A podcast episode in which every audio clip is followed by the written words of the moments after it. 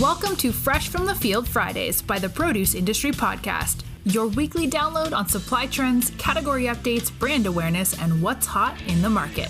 Join us each week from San Francisco Bay, California, as we cover all aspects of the produce supply chain industry. Ladies and gentlemen, here's your host, Dan the Produce Man. Well, hello everyone, and welcome to Fresh from the Field Fridays on this lovely, lovely Friday. I'm Dan the Produce Man, and today's Fresh from the Field Fridays is brought to you by the Produce Industry Podcast and sponsored by Buck Naked Onions, Equifruit, the only banana you should buy, Fresh Cravings, bringing fresh salsa to your produce department, and the London Fruit Company, bringing us those mangoes out of Mexico, and they're winding down. Folks, there's just so many good things in the stores right now, on the produce stands, at the farmers markets, in your backyard as well. And on the line with us today is Armand Lobato. Armand is a columnist with The Packer, a produce industry newspaper, the Produce Market Guide, a retail magazine, and food service promotion director at the Idaho Potato Commission. Armand, welcome to Fresh from the Field Fridays. Thank you, Dan. So, Armand, I mean, we read your article in The Packer, your column. You've been all over the produce industry, and you write for another publication. Is that correct? Besides the Packer? Yeah, I write for uh, uh, Produce Merchandising magazine. It's a uh, offshoot of. The What Packer. happened to produce merchandising? I used to get that in the mail every month or every other month, whatever. I haven't seen it in a long time. I thought it disappeared. Well, I haven't seen it, and I write for him. Um, I think you have to call them and tell them you want a print uh, copy as well as a digital. I was on the cover of that magazine. Did you know that? How long ago was that? That was going back years, maybe 2011, maybe. Yeah, they that magazine's evolved a little bit. It's an excellent publication, and it's uh, you know from and from their company, which is Farm Journal. And it's interesting because I've met with uh, a former editor at uh, the Packer who told me that you know once they once Farmer Farm Journal took over, you know that encompasses more of the entire agriculture business, and they looked at the produce business and considered the produce business as you and I know it as a as specialty segment of the business. You know, uh, apples and potatoes and onions and and so on. I go, you're kidding. We're specialty and, and they because they he said yeah what what they considered major of course is you know wheat and soybeans and sure. corn and you know all, all the really big crops you know that so yeah they look at it you go oh you're a cabbage grower you know uh, that's nice Oh, wow. so yeah it's so it's a little humbling sometimes but that's Well, okay. it's nice to know that we're in the specialty business. That's for sure. Yes, we and are. it doesn't have to be something exotic like uh, purple uh, sunchokes or something. So, Armand, uh, we went through a little bit of a funk with potatoes, but it looks like we're probably heading back on track. Is that correct? right last year it was a little tough because there was a lot of heat towards the end of the growing season and as and, and a lot of wildfire smoke and that really stressed a lot of the uh, fields. And so uh, it, it the crop was a, little bit short than usual but you know growers and shippers have a way of rationing that you know and, and of course pricing and and shipments kind of keep that under control so that they could at least try to keep the pipeline full until the next crop begins. And that is right now. So they're starting to uh, to harvest in earnest. You know a few idaho shippers were digging as of last week and the rest of them will start probably in the next week or two. But uh, but it looks like uh, the quality has been really good. The growing conditions have been ideal. So they expect a nice range of sizes and appearance and quality. So once and that pipeline will be filled probably by mid-september you know, by the time they get through harvesting and shipping to all the receivers around the country. So by that time, I'm sure uh, everybody will uh, be satisfied what they need, including processors and, you know, both on the food service and retail side. Okay, folks, no potato famine here. That's for sure. No, Okay, good, good. So it's the end of August. We got September coming up. We've got figs. We have tomatoes galore, every variety you can think of under the sun. We have melons are, you know, just really at their best. And uh, the hard squashes have started. Uh, new crop sweet potatoes out of California have started. I mean, there's just so much apples, pears. Produce departments right now with the later stone fruit varieties, which I always have to stress the later varieties, you, you got to eat them more on the firm side. Don't expect to eat them nice and soft like you would in the midsummer, but we're getting to the point where you, you got to eat them a little bit more firm. But there's still plenty of stone fruit too. So the produce department mix is absolutely beautiful at the right now. Yeah, you're right, Dan. What I like about September produce is you have the benefit of harvest in general across the country. I mean, we have, I mean, it's, this is, um, uh, I mean, we're always, they're always harvesting something in produce, but this is the uh, sort of an eclipse point of late summer fare with fall fare. So you're right. You, you have the benefit of the, the, the late stone fruit, melons, local produce. And here comes the waves of all the different kinds of apples and, and pears. Citrus is still down the road a little bit as far as stuff out of Texas or, or Florida. But, but yeah, there is a lot to be excited about in the produce department. Yeah, citrus coming up. Yeah, we we yeah, that's, that's yeah, that's the next chapter. right, exactly. That's the great yeah. thing. See, folks, what you don't realize is people in the produce business, sometimes we judge time by what's in season, what's on the trees, and when it's going to be harvested and packed, or the date on a box of salad mix or something. That is how we gauge our calendars in a way. Oh, sure. It, it's, it's, yeah, you just, know, if if there's one thing that I kind of tune into like when I get together with family or friends, when they look at the produce industry, you know, from a layperson's point of view, they don't, really don't know much. You know, they know about produce, but the biggest comment or the most impactful comment I've heard over the years is I would buy more fruits and vegetables if I knew what was really good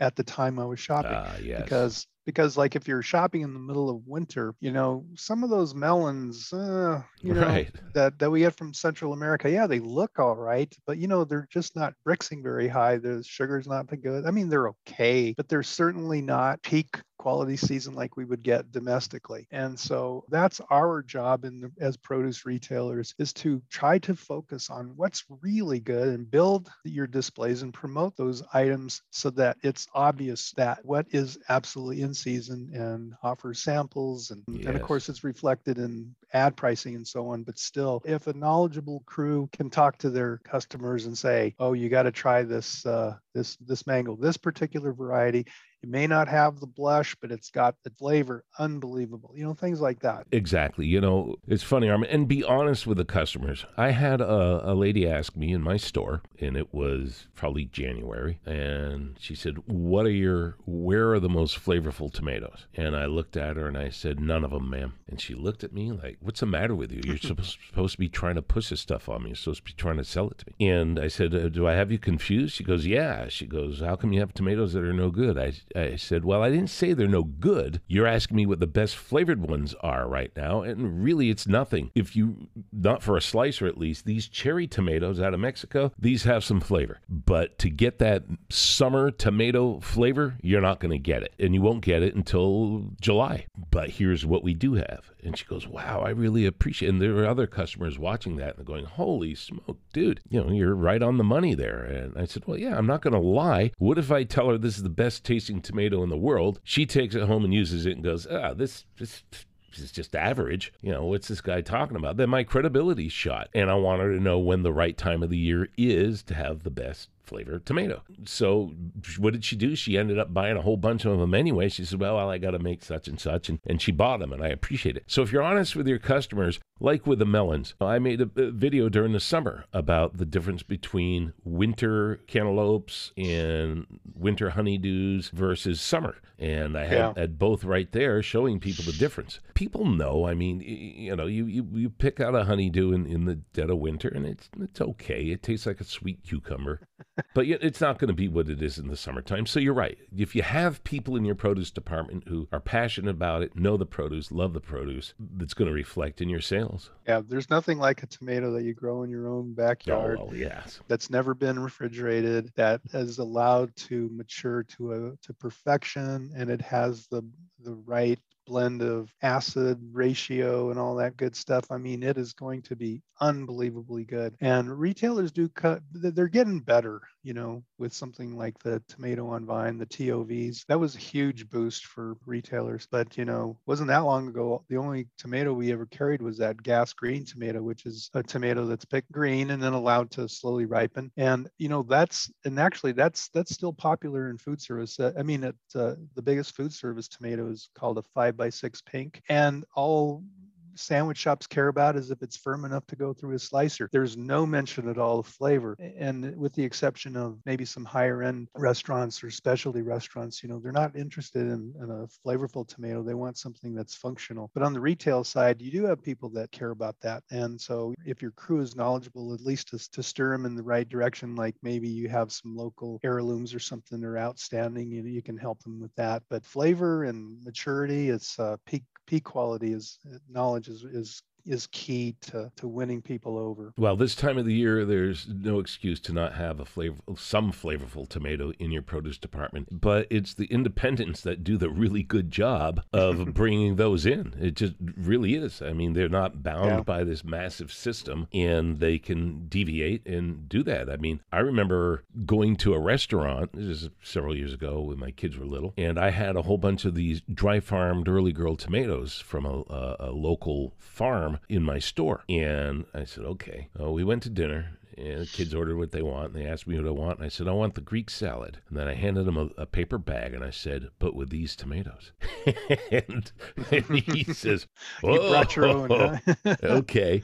Yeah. And I said, they charge I even, a corking fee. Yeah. well, well, what I did was I, I, I, I said, there's even enough in there for you guys to pass around in the kitchen and enjoy. I bet they loved it. Oh yeah, they brought the Greek salad out, and then they said, "Whoa, where did you get those?" I said, "Come on, you know, you know the business I own across town." They said, "All right, can you get us some?" I said, "Yes." So you do have like smaller establishments yeah. or or special chefs that know the ones that like to cruise the farmers markets or go mm-hmm. to the. I, I had a lot of chefs shopping at my store because I brought things in direct from farms. So you have those, but as far as you're saying in the in the big world of big food service, yeah, you're right. They just want something they can slice or chop and not mm-hmm. worry about about flavor, which is kind of weird for a restaurant. Yeah, and I mean that's the reality of it. They're because because they're the harsh reality is they have to follow a criteria, function, you know, size specifications, and so on, and uh, and of course as least expensive as possible too. Well, right, exactly. And I used to brag to my customers. The farm can call me and say,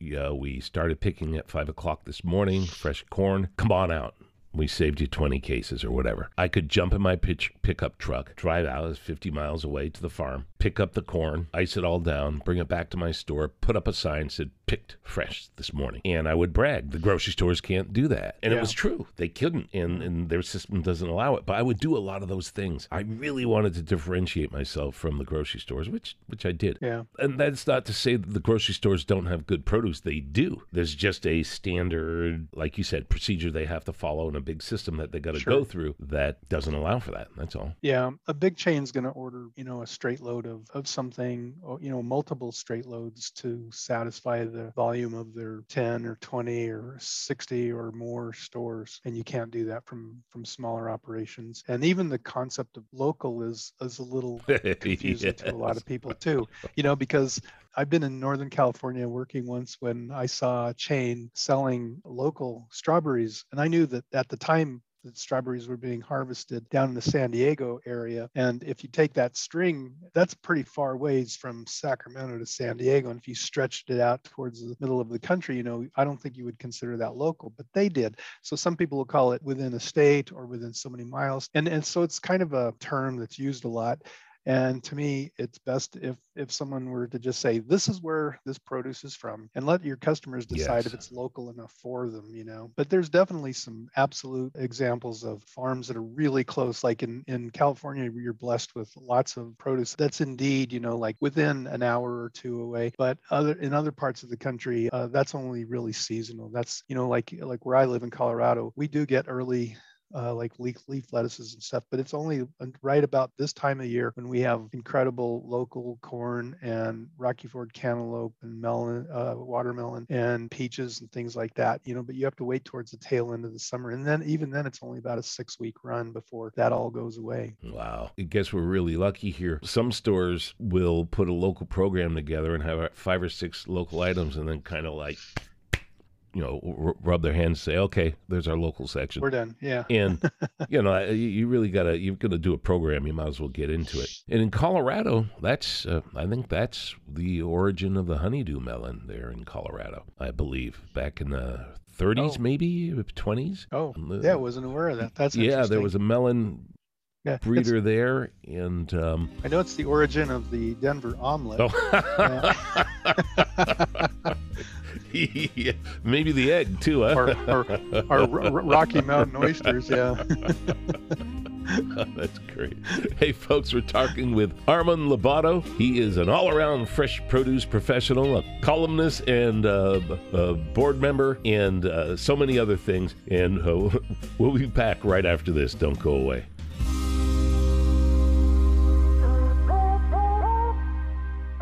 Welcome to Equifruit, an importer and marketer of fresh bananas. Equifruit is committed to 100% fair trade, which means no crummy wages, super safe working conditions, and nothing but love for the ladies. Driving innovation through impossible to ignore merchandising, Equifruit is the only banana you should buy.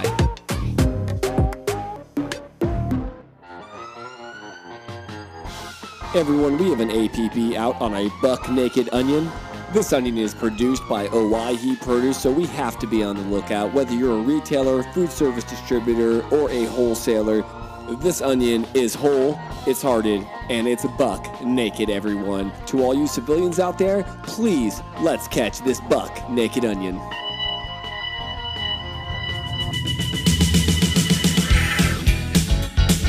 Okay, folks, we're back. Armand Lobato is our guest today. And I made a mistake.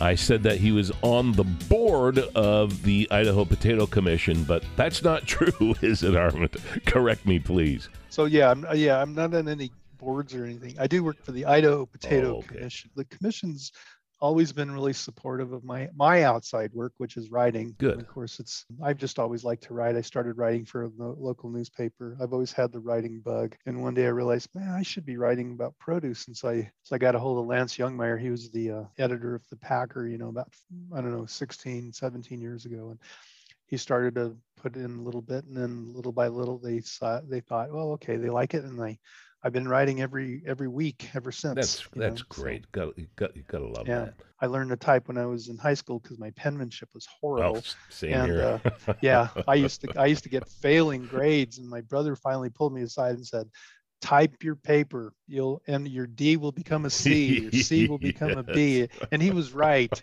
but the writing bug i've always had and i wrote a little bit for other publications too but you know it, and it's funny because some sometimes people say where do you get your material you know every week.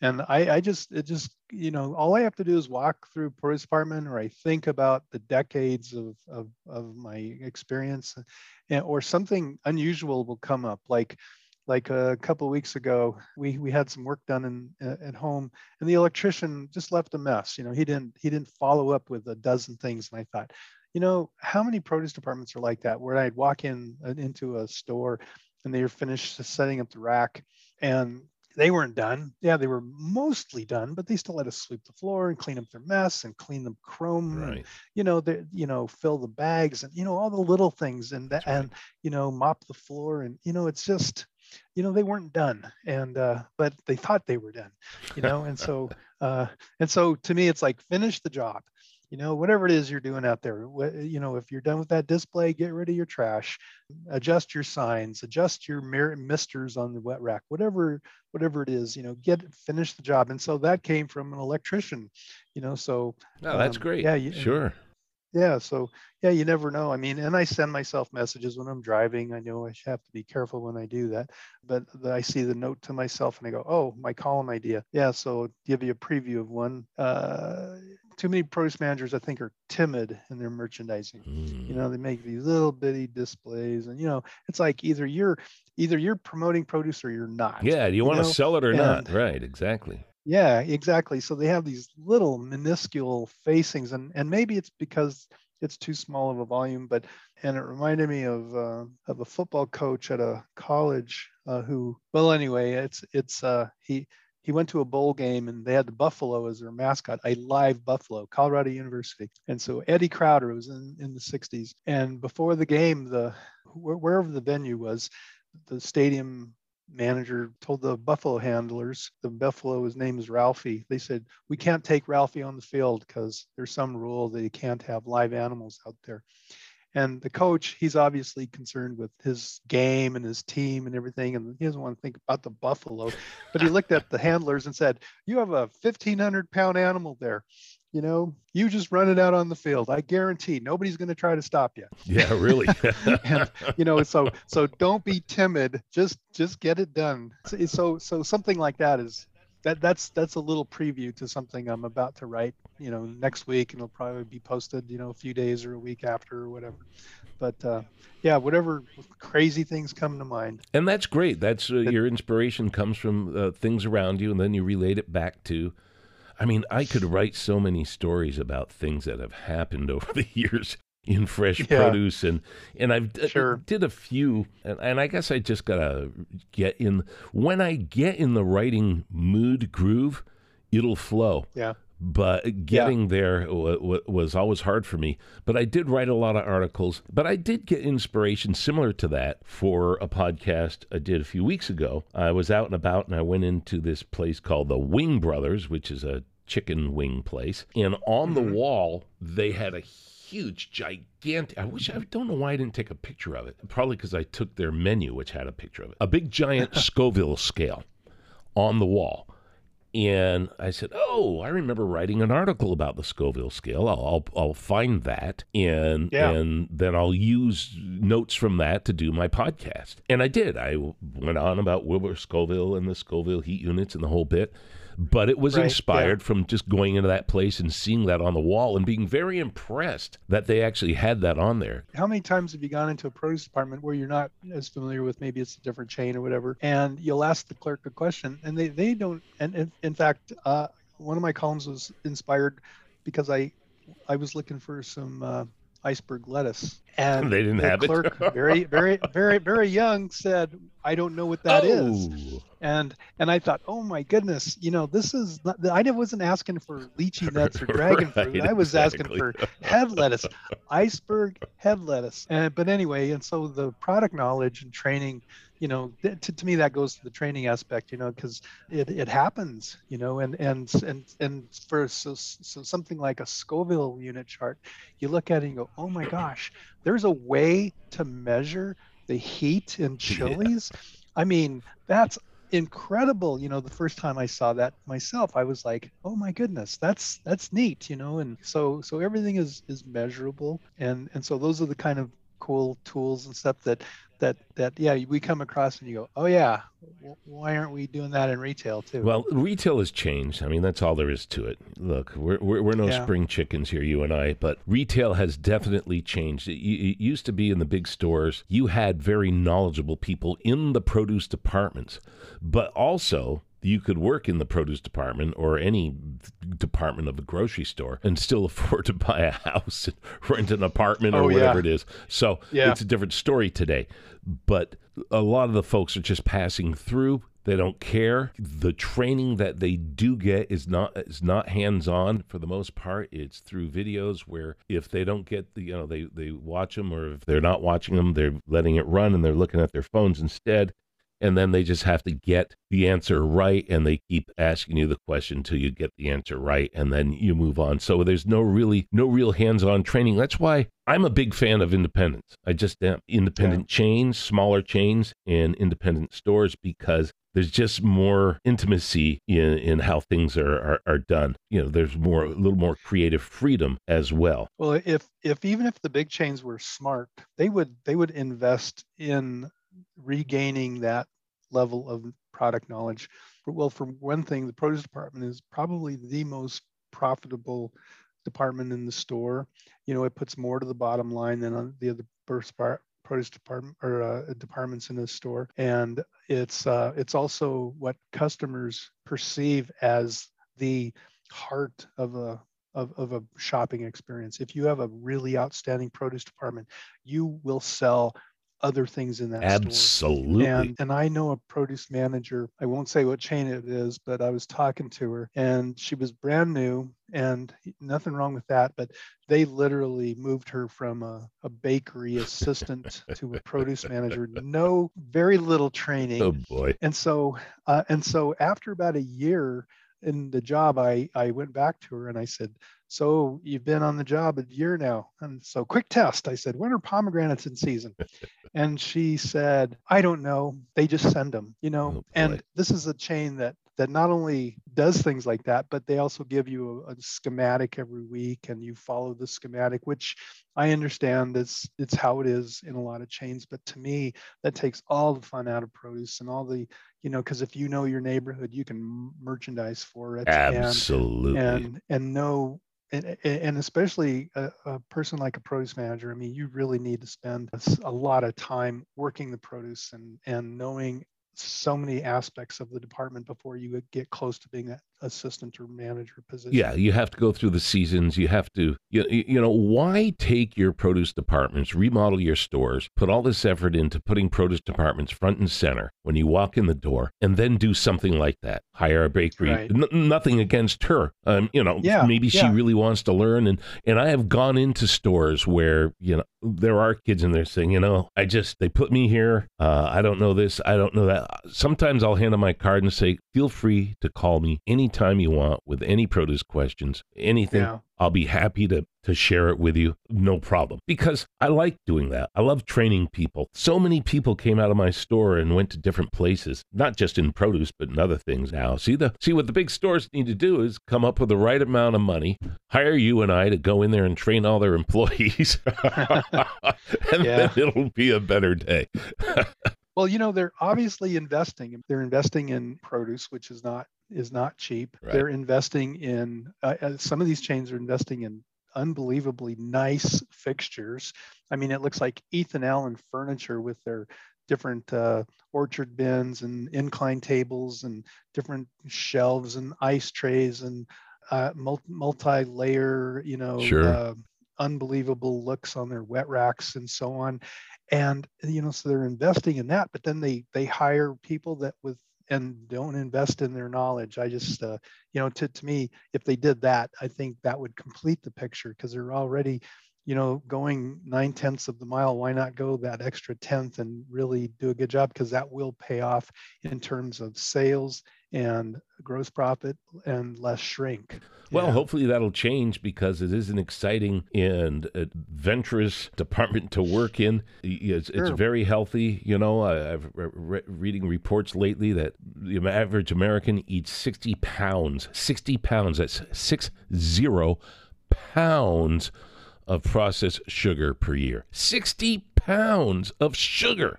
Wow. Man, come on, wow. folks. And 37% of Americans eat at the drive through every single day. So we got to wow. do a better job at, at, pushing the fresh produce on people too, because how you eat affects how you think. I was thinking how every field trip I've ever taken to uh, different growers, different farms, and they go through such lengths to to grade and size and package their product so that it can arrive at a store in pristine condition yes. you know and uh, they go to all these lengths you know with refrigeration and laser technology, technology all that yes. Yeah and and then it gets to a back dock. In that last 150 or so feet it's like well that's the end of that. And you have clerks that that we you know again if they're not trained they will mishandle it. They won't rotate it properly. They'll refrigerate things that shouldn't be refrigerated. Leave things out that shouldn't opposite, be. Leave leave leave things out. I've I've walked into produce departments where there's a pallet of really fragile berries and mushrooms that have left out of refrigeration for at least 12 hours and you know there's not much shelf life after that you yeah, know and uh, right. And you think all, all the work and investment that went to that point again. So yeah, training and it sh- should be foremost in, in retail to take care of that, so that so that when the customer does take it home, they have the benefit of the shelf life. They have the benefit of, of, of the good eating experience, and then maybe then they'll start to consume a, a little bit more fruits and vegetables. Yeah, that cold chain is is, is dire. That's all there is to it. Yeah. Well, you know, Armand, we have a lot of good things, like we said at the beginning of the program, in the produce departments right now. What are what are some of the things that you're cooking up in the in the Lobato household? Oh, we've started our hard squashes already. We like to make just a baked acorn or uh, we, we make a good uh, butternut soup as the days get a little chillier. And of course, uh, I try to track down some some good Jonathan apples wherever I can find them Oh, because they make a an unbelievable good uh, hot, bubbly, uh, syrupy pie. You know, with that nice lattice on top and so you got some pie stuff going on and uh, our corn is exceptional right now so so we bring home bags of that and you, know corn doesn't need a lot of cooking my Right. i remember my mom used to cook the holy bejeebers out of everything corn just needs a little a quick warm up if that much and it's so sweet and good and uh, and it goes well with everything there's a dish i like to make with soft squashes and corn and a little hatch green chili and just a quick stir fry. There's a name for it. My parents used to say it. It's a Spanish name, but I can't think of it off the top of my head. But it's it's great. It's uh, a little little stir fry, and it makes a great side dish. Mm, man, it sounds good. Yes, I've been enjoying the apples, and you know we have a lot of new varieties, and we still have the old standbys. You mentioned mentioned Jonathan, and that's a good old standby, that's for sure. Uh, a lot of, uh, in fact, you're in Colorado, so there must be a decent Calif- uh, Colorado apple crop in the state. Yeah, it's it's it's not as strong as it used to be, but yeah, they used to have a, a golden delicious a grade called Gold Supreme, and the nice thing about it was it had a, a blush on it, which you don't see on Golden Delicious very much. And a Golden Delicious is uh, it's kind of an understated variety. is. Uh, you know, it's kind of it's it's kind of like the vanilla ice cream of of apples. You know, but what an exquisite flavor vanilla is, right? And uh, and the same with that Golden Delicious. And uh, and so yeah, that's that's one little jewel that we had in Colorado. But yeah, a lot of the apples anymore for Colorado are, are go either go to independents. Um, or to uh, to to pressers for for apple cider because a lot of a lot of those growers shifted to uh, peaches or uh, or pears. Wow, or pears. That that's that's very interesting Yeah. because we have a lot of good pear varieties right now as well. That Oh, yeah. sundowner apple, I used to get that out of Colorado for years ago, and um, I think it's a Fuji type of apple, if I recall correctly. But boy, was that fantastic! And here in California, we our California Gold Delicious too. Yeah, yeah. If you try your local of the commercial apples that you see in the store, you'll see a huge difference. And not to say that they're not good in the stores; they are. They're great. But there's something about that local Gold Delicious. You're you're absolutely right. Yeah, there's some cultivars out there that are just really good. You know, they're I learned a long time ago that apples new varieties are, are called sports.